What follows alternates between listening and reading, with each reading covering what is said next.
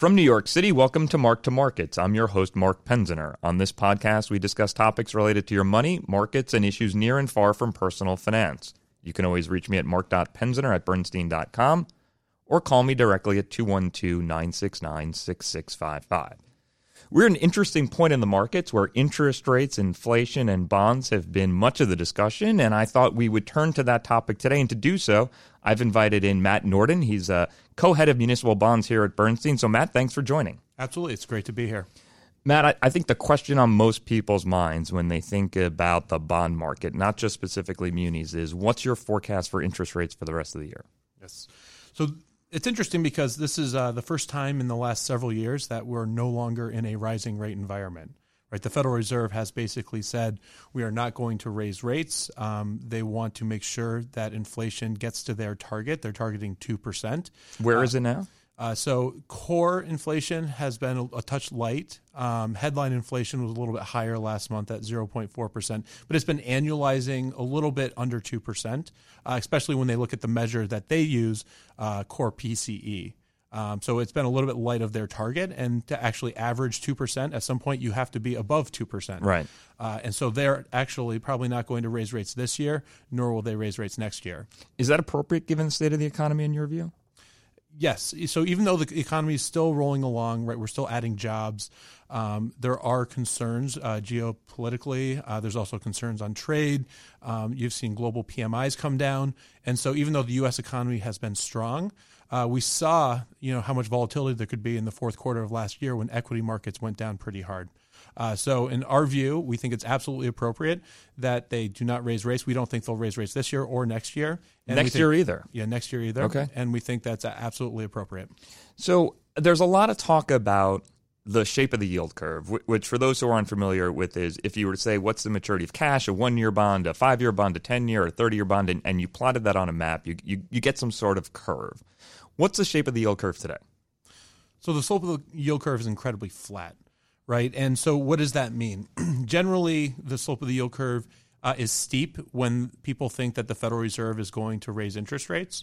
And historically, when the slope of the yield curve has been flat, that means that investors are concerned about the path of future interest rates, that they ultimately believe that the Federal Reserve will not raise rates that quickly, or in fact, maybe even lower interest rates. And so, the yield curve being very flat today uh, is an indication, and the Federal Reserve has telegraphed this, that rates are probably not going to go anywhere anytime soon. Is that different? Now, you're in the muni space. Is, is that true both in the treasury space, corporate space, and municipal space, or are there big differences in that story, or really none at all? So, in the municipal space, um, it's interesting. The municipal yield curve actually has been uh, steeper than the treasury curve historically.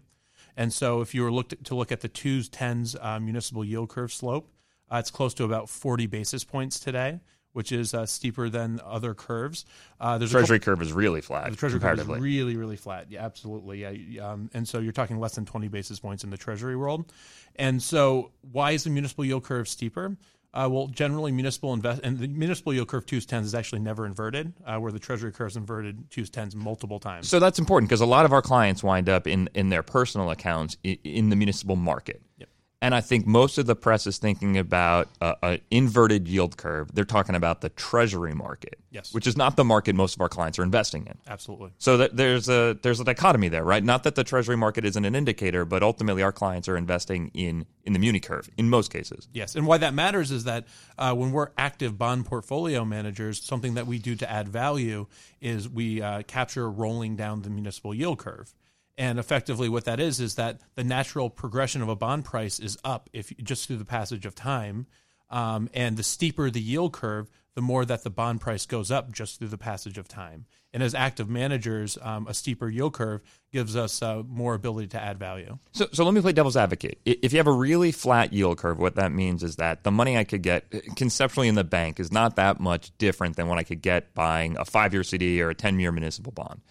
So if I'm getting, you tell me the number, 1.2, 1.3% on, on municipal money market, so think of that as tax free cash, why even own uh, a shorter intermediate duration bond portfolio today? Yes. So the way we like to think about the world is in different scenarios, right? And the Fed has basically said we're not going to raise rates for a good period of time. Uh, so if nothing happens in yields today and rates kind of stay where they are, which is kind of you know our base case, uh, you would expect somewhere between two and a quarter, two and a half percent type returns in municipal bonds, which is significantly above what you would get in cash. Now let's play out a scenario where what if everyone's wrong, right? Okay. What if uh, there is a recession? What if um, you know yields start plummeting because people are worried about economic growth? Well, now all of a sudden in cash, what you're going to do is the cash rate's going to come down because the Federal Reserve will actually have to cut rates. So your return on cash goes down. So I thought I was getting one three, one four, one five, whatever it is, and that number is gonna gonna come right down below me. Absolutely. Okay. Absolutely. Whereas in bonds, because uh, if interest rates go down, bond prices go up, you could easily see four, five, five and a half, six percent type returns in an intermediate portfolio, depending on how far yields go down. So it's, a, it's it'll protect you in a recession or economic volatility much more than cash will. So if you're building a bond portfolio, i at least in part for the notion of I'm offsetting equity risk. If I'm not trying to do that, maybe it's different. But if I'm trying to offset equity risk, the argument is that an intermediate bond portfolio is better for that. You're saying there's a world where it's a four, five, six percent return, and, and cash is going to be one and a half and declining on you. Exactly. Exactly. So my hedge is actually better owning the, the muni space. Is is that argument still the same if I say, look, I don't really care about the equity portfolio. I'm trying to make as much as I can in the muni space or, or, or in tax free income. Does that still hold the logic as to why I should own, an intermediate part of the curve as opposed to just having my money in cash? Because I, I think that's an argument for a lot of people today. Hey, I can get one and a half percent at the bank or, or or in muni overnight paper. Why even take the risk? So so how do I think about that, and how do I think about the risk associated with that? So historically, if you looked over almost every three-year rolling time period in history, and there's been some rising rate times in history, right? Usually, cash will beat bonds when rates go up and they go up fast. So let's put aside for a second that the fact that the Federal Reserve said we're not going to raise rates. Fine. Let's put that aside for a second. Okay. So even if you look back to 2004 to 2006, when the Federal Reserve actually raised rates four and a quarter over 25 months, so they went A lot, a lot. Right? It's a big number. That's something that's not happening this time, but that's a big number. Even in that time period, um, intermediate municipals basically perform the same as cash did. So over any longer time horizon, the extra yield you get from intermediates, the extra roll you get from intermediates, um, out- overweighs kind of the uh, you know the lower return that you get on cash, and we believe that'll be the case the same today. So even in rising rates historically, you would need rates to go up much faster than we're anticipating for cash to actually beat intermediates. So there's obviously some there's obviously some additional risk when I own intermediates versus cash, right? Absolutely. Um, I, I think the way most people experience that is is loss, right? Not conceptually, not what's the volatility number, but but I had X amount of dollars and, and now I have Y. Yep. What what's the? eh, There's no way to I, I guess you know know this with precision, but but what's the the bad case in in that type of bond portfolio for downside risk, right? You- Equity markets can be down 25% tomorrow. This type of bond portfolio, what's that number? So over the course of a year, I, I kind of like to explain things just in terms of you know what does a really painful year feel Year, like? okay. right? You know, a really painful year in an intermediate bond portfolio might be down a percent uh, and a half, a percent, or maybe a percent and three quarters. But we're not talking down four, five, six percent. But that would be a really, really bad year. That's nothing relative to equity. Oh, absolutely, yes. And and so you're defining that as a really painful year, but if the year is forget good for for bonds, just average, I'm probably going to make more than a percent above cash anyway. Exactly. So my expectation, I'm going to do better than than a percent, better than cash. If it's terrible, I'm down one one and a half percent. But that's really got to be maybe not historically, but a really bad environment. yeah, that would be a really bad environment for bonds, something that we're not forecasting today. How are you positioning portfolios today? So there's a couple of things that we're we're kind of always looking at, right? And so one is kind of the maturity spectrum. What does the yield curve look like? What is the best place to position uh, portfolios from a maturity perspective?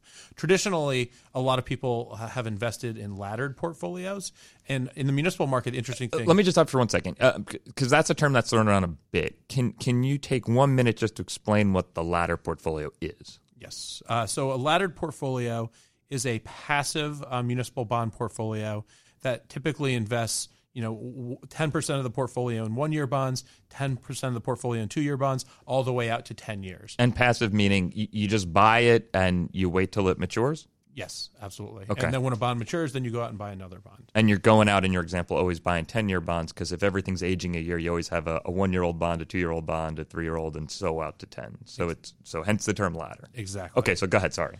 Yeah. So in a laddered portfolio, Um, if you actually went back and looked historically, something that's very interesting is that uh, act, the average active manager beats a laddered portfolio. Why? And the reason is because the municipal bond is so incredible. The municipal bond market is so incredibly inefficient, right? So let's let's look at it. There's Okay. a million bonds uh, to choose from in the municipal bond market. One million. A million? yes, and that's not. Yeah, I'm not rounding up. That's there's actually a million bonds. The S and P choose from. 500 sounds like a lot. You, you just said a million. Okay, go ahead. Exactly, exactly.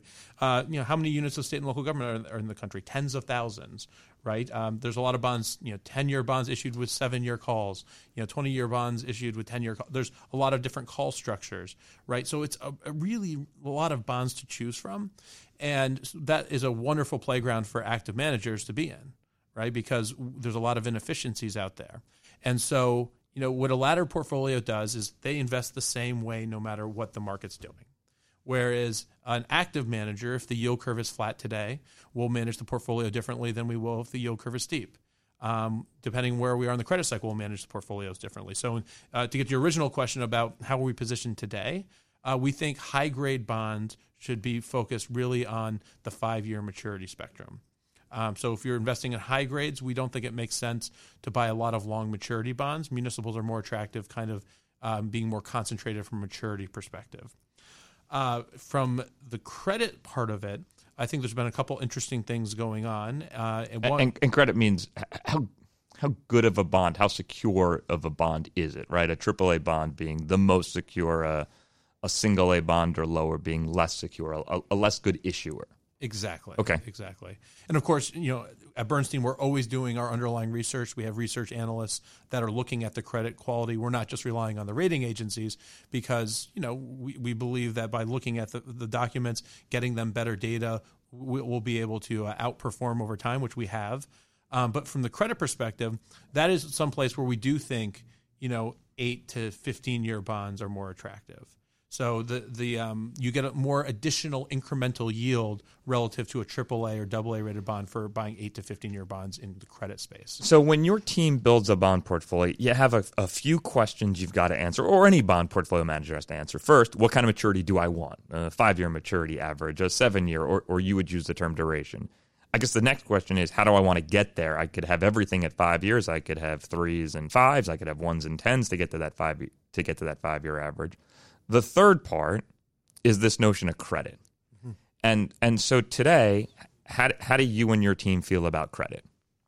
So, so when you look across the country right now, um, you know, what do you always read? You read bad headlines. Yeah, I mean, if I if I just didn't know much about this space, I would think that municipalities. There's bad news in New Jersey, Connecticut, Illinois, Chicago. That um, municipality finances is terrible. That would be my initial view. Exactly, and because that's absolutely what sells newspapers, right? Right, right. And there's always and and and let me. I'm not going to put those totally aside for a second because there always are going to be problem children in the market, right? There's always going to be credits that are underperforming, uh, and that's the job of our credit research analysts to get ahead of to make sure that we don't own them, or if we do own them, we own them at the appropriate price. But as a whole, the market, um, if you looked at tax revenues, tax revenues are about 30% above pre crisis highs. So tax revenues have recovered. Then the big question is have states and local governments, have they actually set aside uh, that money or did they spend it all? Well, rainy day funds for states is the highest level that we've seen in decades. So they've actually built up rainy day funds. Um, when you look at the amount of employees in state and local government, as a percent of the overall U.S. workforce, the number of state and local employees is the lowest level since the 1960s. So, since the crisis, state and local governments have laid off workers. Um, at the same time, the overall labor force has been growing. So, there is some good news in municipal bonds, and you started to see it in terms of upgrades versus downgrades. There's been several years where there's been more upgrades than downgrades, and we absolutely still believe that this year uh, the, the number of upgrades will be more than the number of downgrades in the municipal bond market. Do pension liabilities worry you? That is the number one thing uh, that we have debates on in our credit meetings. And the reason for it is uh, because there are some really, really big numbers, um, and it's concentrated in a number of uh, state and local governments. The vast majority of municipalities actually have done a reasonable job funding their pensions.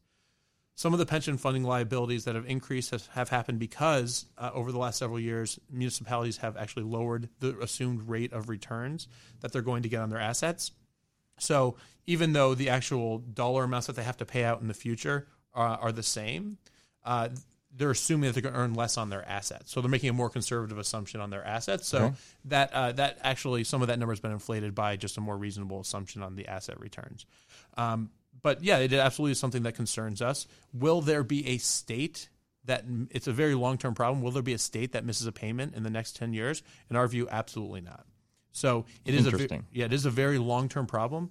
Uh, where there'll be some localities that run into issues. Absolutely, the city of Chicago has really bad pension liabilities. They're going to have to do something to address it. Um, you know, Hartford recently was taken over. Basically, the liabilities of Hartford were taken over by the state of Connecticut. Will there be these kind of one-off local governments that have issues? Absolutely, but that's where the credit research comes in to make sure that we don't own those in safe portfolios. And and you said there are a million different bonds out there. So so my understanding is you, you don't have to buy general obligation bonds from state or cities. You can find projects or revenue bonds that that you and your team would prefer.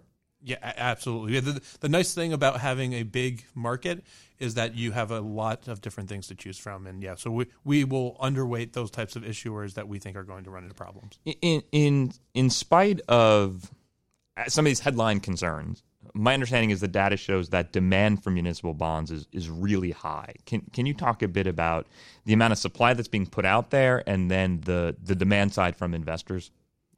So supply has been incredibly light. Um, so this year will actually be the second consecutive year that the municipal bond market will shrink. Uh, somewhere between 50 and 75 billion dollars uh, are our estimates about how much the market will shrink. So that means more bonds are coming due or being called than are being issued. So the, the market's literally getting smaller. Exactly. Okay. Exactly. And if you were to look over the last 10 years, the municipal bond market is roughly the same size it's been, uh, whereas the U.S. Treasury market's tripled in size and corporate debt has doubled in size. Right. The U.S. government has just expanded the balance sheet endlessly, right? So there's a heck of a lot more sovereign debt all out there. Exactly. But Okay. the municipal bond market is, has kind of bucked the trend, right? And so, from a supply standpoint, we don't believe that there's going to be substantial uh, supply, substantial issuance.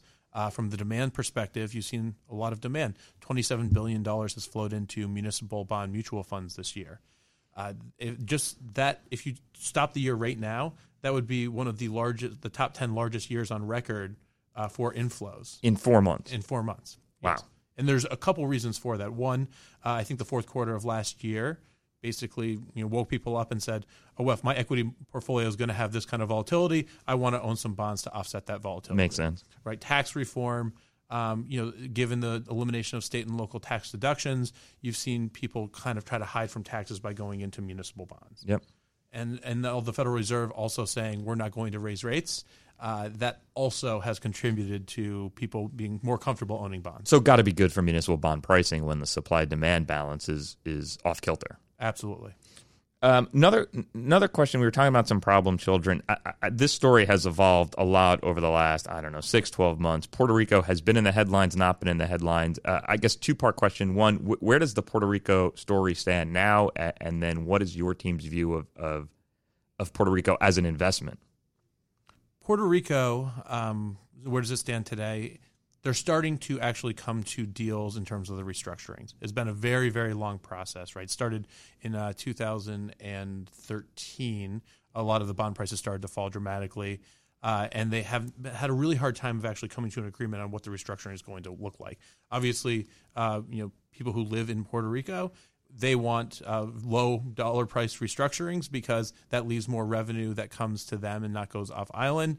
Uh, whereas bondholders obviously want the highest recovery possible. So, so the balance here is, you know, we we use this fancy term restructuring, right? But but it's really a battle between if these bonds can be, I don't mean this technically, but redeemed mm-hmm. at fifty cents on the dollar, that saves fifty cents of liability for the residents of Puerto Rico, and then that money can use be used for hospitals, roads, w- whatever. Exactly. If you're a bondholder, you don't want to redeem it at fifty cents on the dollar. You want to redeem it at a dollar on the dollar. yes, The problem is that doesn't leave Puerto Rico with a whole lot of money left. exactly. So that so that legal term, right? That that, that restructuring is, is really a battle of, of of competing interests. Yes, who who there's there's one pool of money, and how do you divvy up? How do you divvy it up, right? Exactly. And so what's what's happened so far? So the there's been a couple things that have been restructured.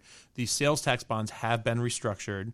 Uh, there was an agreement between um, basically the board that was appointed uh, and bondholders that restructured for kind of mid 70s on average. Okay. Uh, and those bonds are now actually paying coupons. Uh, they were you you were delivered a bunch of new bonds in term in, re, in, re, in replacement of your CUSIPs that you owned, and so that that is actually a paying bond. That's you know we think probably will pay for some time. And some Puerto Rico bonds missed payment, correct? Uh, yeah, the vast majority of The vast Rico majority, yep. bonds missed payment. Yep. Uh, and the, also the government development bank bonds have also been restructured. So there's two major things that have been restructured. What has not been is the Electric Power Authority. Uh, that probably is on the docket next. And then also just the the big one, the general obligation. That has not been restructured either, and there's a lot of competing interests, a lot of court cases going on, uh, litigation to try to throw out the whole board. Uh, so there's a lot of political uncertainty, and you know, from our perspective, uh, we think that over the next several years, we think Puerto Rico will receive, uh, and they will receive a lot of money from the federal government from disaster recovery aid, uh, insurance money after the hurricanes uh, a year and a half ago, two years ago. Uh, so a lot of that money is going to come in. That'll rebuild a lot of certain things. The economy is actually going to look very strong, probably over the next three to five years, Strong relative to where it was. strong relative to where it was. Okay. And just when you're receiving almost 100% of GDP in disaster aid, that'll help stimulate the economy in the short run. The long run problems are absolutely still there. Population is leaving, working age population is leaving.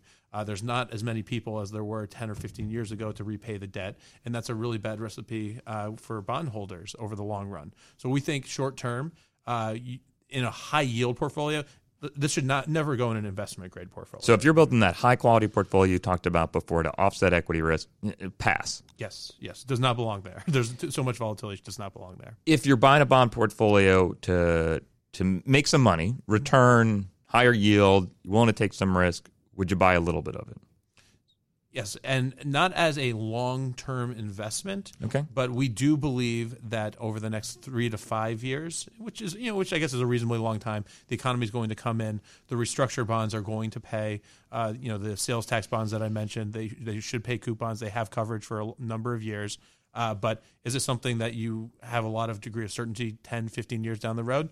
Probably we don't think it's a good investment for that long. So uh, something that will probably pay for in the short term to intermediate term, but longer term, we still have major concerns. Uh, la- last question, switching gears. I, I, I get a number of questions from people about trading in the municipal bond market. There, there is no New York Stock Exchange. There is no Nasdaq. So, so trading in the bond markets is is less transparent than than maybe in the equity markets. Can you give a feel for what the cost of trading in the bond market might be? if you're transacting uh, like we do uh, in in large institutional quantities, uh, in in higher quality bonds, the the transaction costs are incredibly light. The bid offers are are very small. So So the bid offer meaning, I, I- say to you, Matt, I, I'll say this bond for 100, and you come back and you say, I'll do it for 102 pennies. yeah, exactly. N- Not a big difference there. Exactly. Okay. Exactly. Yeah. So very, very small transaction costs when you are trading in small quantities, which is you know traditionally what a lot of investors did was you know when we talked about laddered portfolios, they'd go out and they'd trade in small quantities. I'll buy twenty thousand of a one year, twenty thousand of a two year. That's when you really uh, don't get very good pricing when you're trading individually in very small quantities. The, the markup there can be or the, the difference between what you actually goes into your portfolio at versus what an institution could buy the bond at could be one and a half to two percentage points. It's That's a, really lot, and then that, that, that, that cuts into your yield, right? That cuts into your yield, that cuts into your return. Absolutely. And then you can't actively manage the portfolio because to get out of those, then you have to do that same thing all over again where you, you know, take that big price hit again. And if the credit or interest rate environment has changed, you're kind of stuck. You got to just let this ladder unwind, and it could be an entirely different environment three, five, ten years from now when you, when you get the opportunity to trade out of that bond. Absolutely. Matt, any uh, last words of wisdom b- b- before we move on?